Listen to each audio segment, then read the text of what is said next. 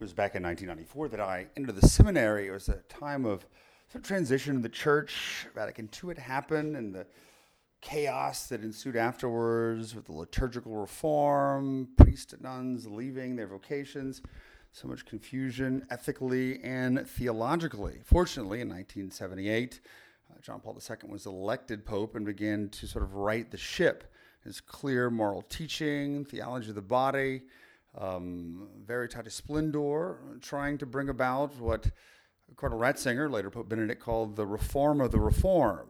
The reform of the liturgy that Vatican II called for, but really trying to implement the changes. And we saw the liturgy becoming more reverent, uh, getting back to the roots and what Sacrosanctum, Sacrosanctum Concilium actually called for. Um, and so by the time I got to the seminary, things were more or less on the right track. Not everything was exactly perfect, um, but it was a great few years learning about the faith, uh, growing an appreciation of our worship as Catholics and love for the tradition of the magisterium of the church. And I was ordained in 2000, and we were really looking forward to that springtime of the church. And for the most part, the following decade was good. Of course, the scandal in 2002 that really showed how corrupt some hearts and lives have become of priests um, throughout the church. But overall, Benedict becoming Pope, uh, things were on the right track. Uh, there was a lot of clarity. There was a new generation of priests that were being ordained.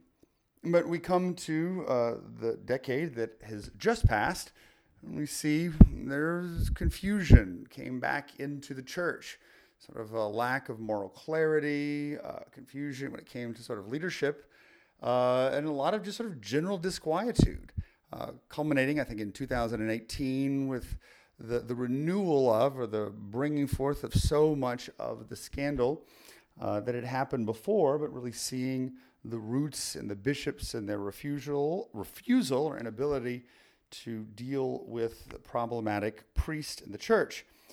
And so, what, what's happened though is, at least I've seen the past several years, an upsurge in what I guess I'll call Catholic fundamentalism.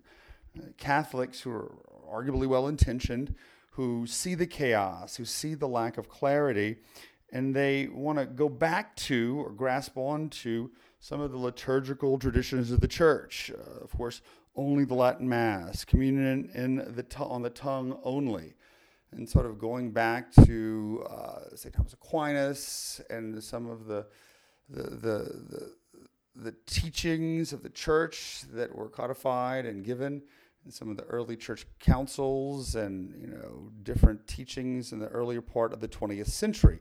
Sort of going back to that in order to establish order in this time of great chaos in the church. Unfortunately a lot of the times it can go to the extreme. We can call these people the radical traditionalists. And i nothing against people who like the old mass uh, we love these things that are part of our Catholic tradition and the teachings of the great doctors of the church, like St. Thomas Aquinas. The problem is, though, is when we grasp on to those and sort of approach them in a fundamentalist attitude. I've seen a fair amount of this over the course of recent years to the point that even I think in some sections, I would be considered a liberal or a progressive. That is a word that I have never heard or never think would be used to describe me, uh, particularly when it comes to things theological or liberal. And so it gave me pause to think about what some of the, the roots of this issue are, some of the roots of this Catholic fundamentalism that seems to be growing in the church. And granted, I'm not a sociologist or a psychologist, but it seemed to me that it is a response to the disorder and the chaos we see not only in the church and the world, outside of ourselves, but also in ourselves. And so we have a lack of clarity. We have bishops arguing with bishops. We have so much violence and discord in the world that this is something we can grab onto that brings order, this clear black and white way of viewing the world or interiorly, we perceive injustice whenever we might find ourselves struggling to establish relationships with others, or just that interior lack of peace. We, we, we reach out and we have something that, that defines our world, that gives clarity and ardor. Again, I'm not saying that uh, everybody who does this falls into this category, but I think it's the general trend that we could see, which means that while the traditions of the church are not bad in and of themselves, often we're going to have to examine our own conscience, to go to our heart to see why is it that we are grasping on these things? Why is it that we may be tending towards a more fundamentalist Catholicism? And so I'm going to propose three areas, three areas that we can look at where there's sort of a dichotomy uh, between two things one that appears to be is good and the other that has good elements but at the heart there's something disordered not exactly correct and, and the first deals with what we are celebrating today the solemnity of corpus christi the body of christ of course referring to the gift of the eucharist but as we saw in the second reading paul also connects it to the church that we are the body of Christ, the mystical body of Christ. Through baptism, we are all connected to Jesus, but also to each other. And we're called to live in communion with each other. There's a deeper mystical sense. There's a hierarchy, there's a structure, but there's something else, the gift of the Spirit that unites us. The problem is, a lot of the times I see in the attitude of a more traditional Catholicism or this idea of the mystical body is somewhat lost, the church as a sacrament, and instead it tends to focus on the church as an institution, as almost a bureaucracy where we can analyze it. We analyze it like a big company, or we analyze it like some other organization. And seeing the lack of leadership, the corruption, all of these different types of things the leaders that are not doing things appropriately, the institutional problems, which are there. We're not denying that at all. But saying, well, we need to change this or get rid of that. And it becomes a very harshly critical attitude that stops us from really seeing the beauty of the sacrament of the church and seeing the church as the body of Christ. And so we begin to focus on all the things that are going wrong, the ways that the church has been infiltrated with from nefarious forces trying to destroy the church. Of course, the evil one hates the church, and there is and there has been corruption in the church since day one.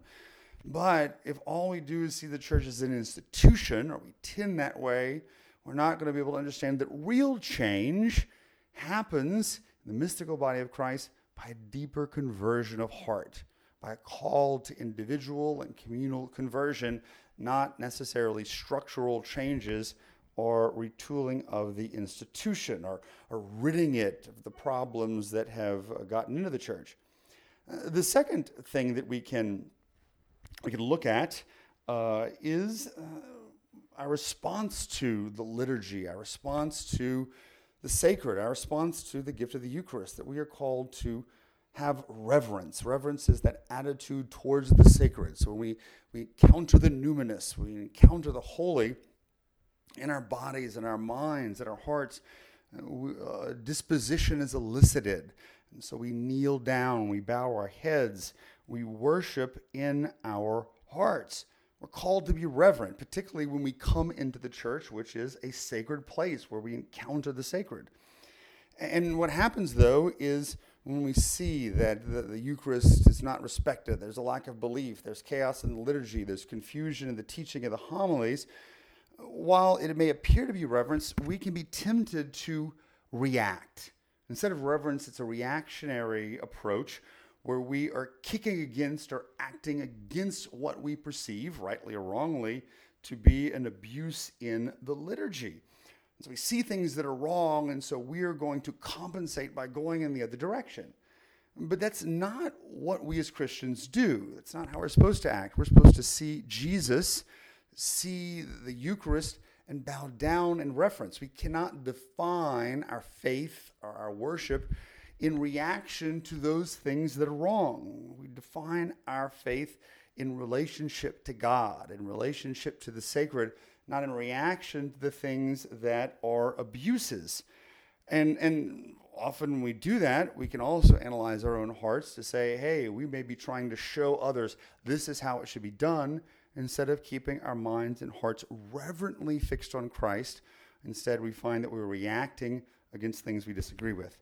And, and then finally, the, the third point, this maybe it's one that's a little bit more difficult to understand, deals with the deeper meaning of Mass.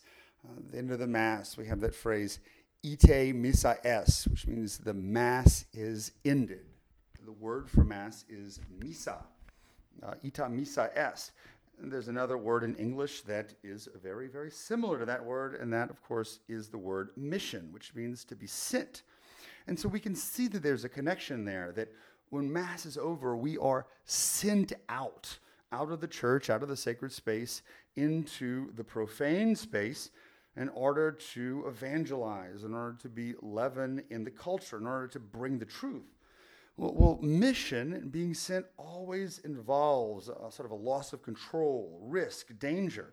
We're going out where people don't respect the faith. They don't have the same um, worldview or paradigm that we do. They don't understand things the same thing we do. In fact, there's going to be a fair amount of opposition. And so what happens is fear sets in, and instead of moving out in mission, we want to become rooted in our traditions. Now, I'm not talking about tradition with a big T. This is very, very important. We need to stand on the shoulders, as it were, and the, the hearts and the minds of uh, the traditions and the fathers who've, mothers who've come before us.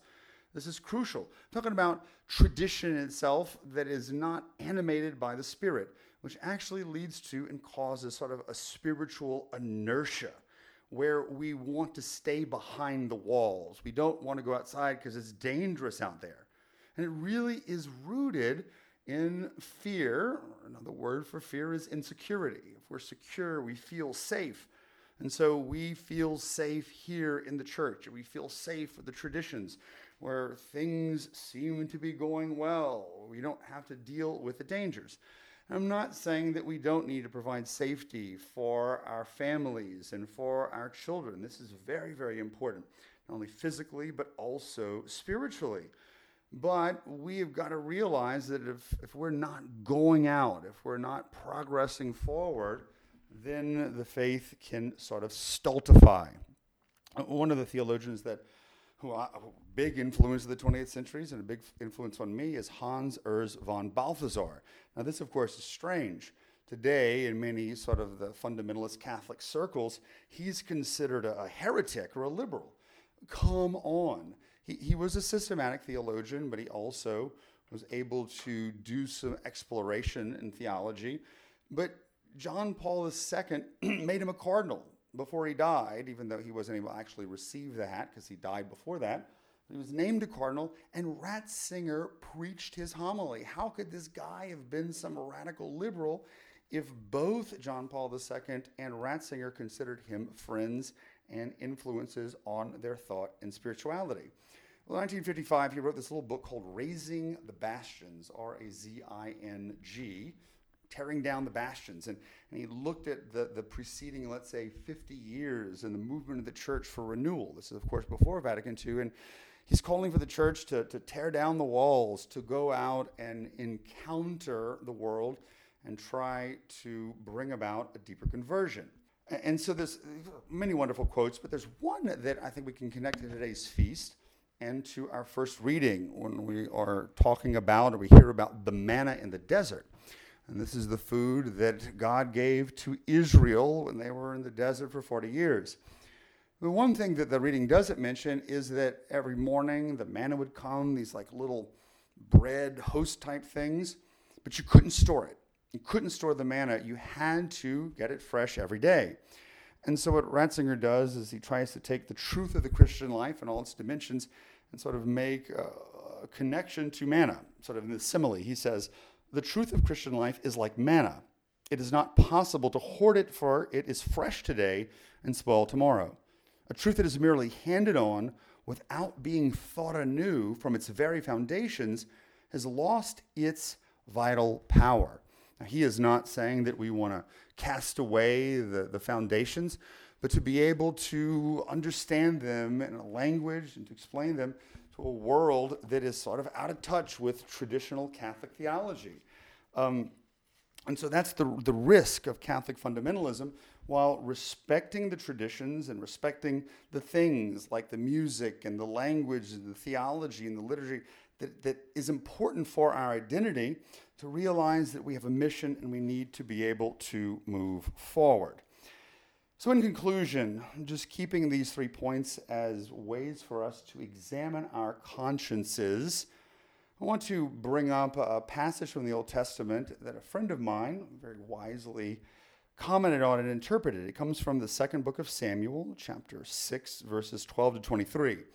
And it's when the Ark of the Covenant is entering in Jerusalem, and there's King David, and he's, he's dancing in wild abandon uh, to worshiping and praising the Lord. Well, there was a woman there, her name was Michal, or Michal. and the scripture says that she saw him and she despised him in her heart. Why?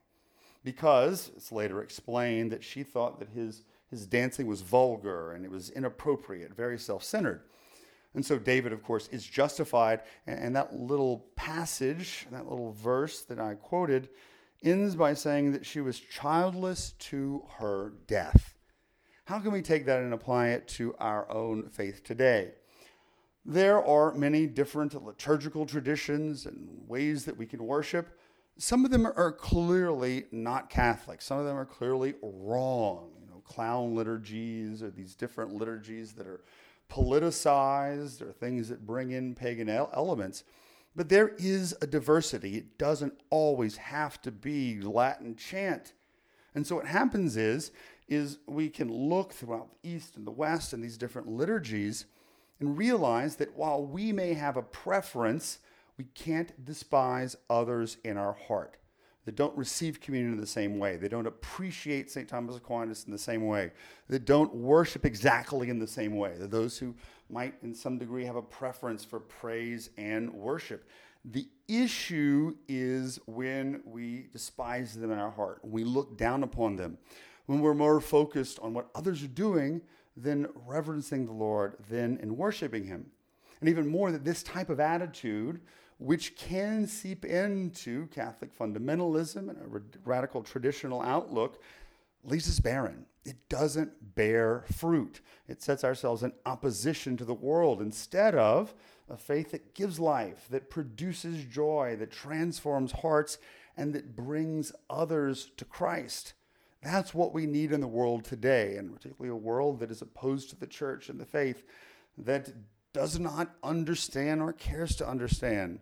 Yes, we're going to need to open the space by living lives of holiness, lives of joy, rooted in the gift of the Eucharist and the Mass and adoration to draw others to Christ in that way. And so I'm not, I'm not trying to say that anybody here, particularly at the parish, falls into this. It is a temptation for all of us. I think we do a really good job of, of, of of running right in the middle. Virtue lies in the middle while respecting the tradition, but also living out that communion in the body of Christ that is a profound witness to others. And so as we celebrate Corpus Christi today, let us pray for the continued renewal of the church and the courage and the strength that we need to be able to go out, strengthened by the gift of the sacrament com- communion with one another in order to bring about the glory of God and great reverence for that which is sacred.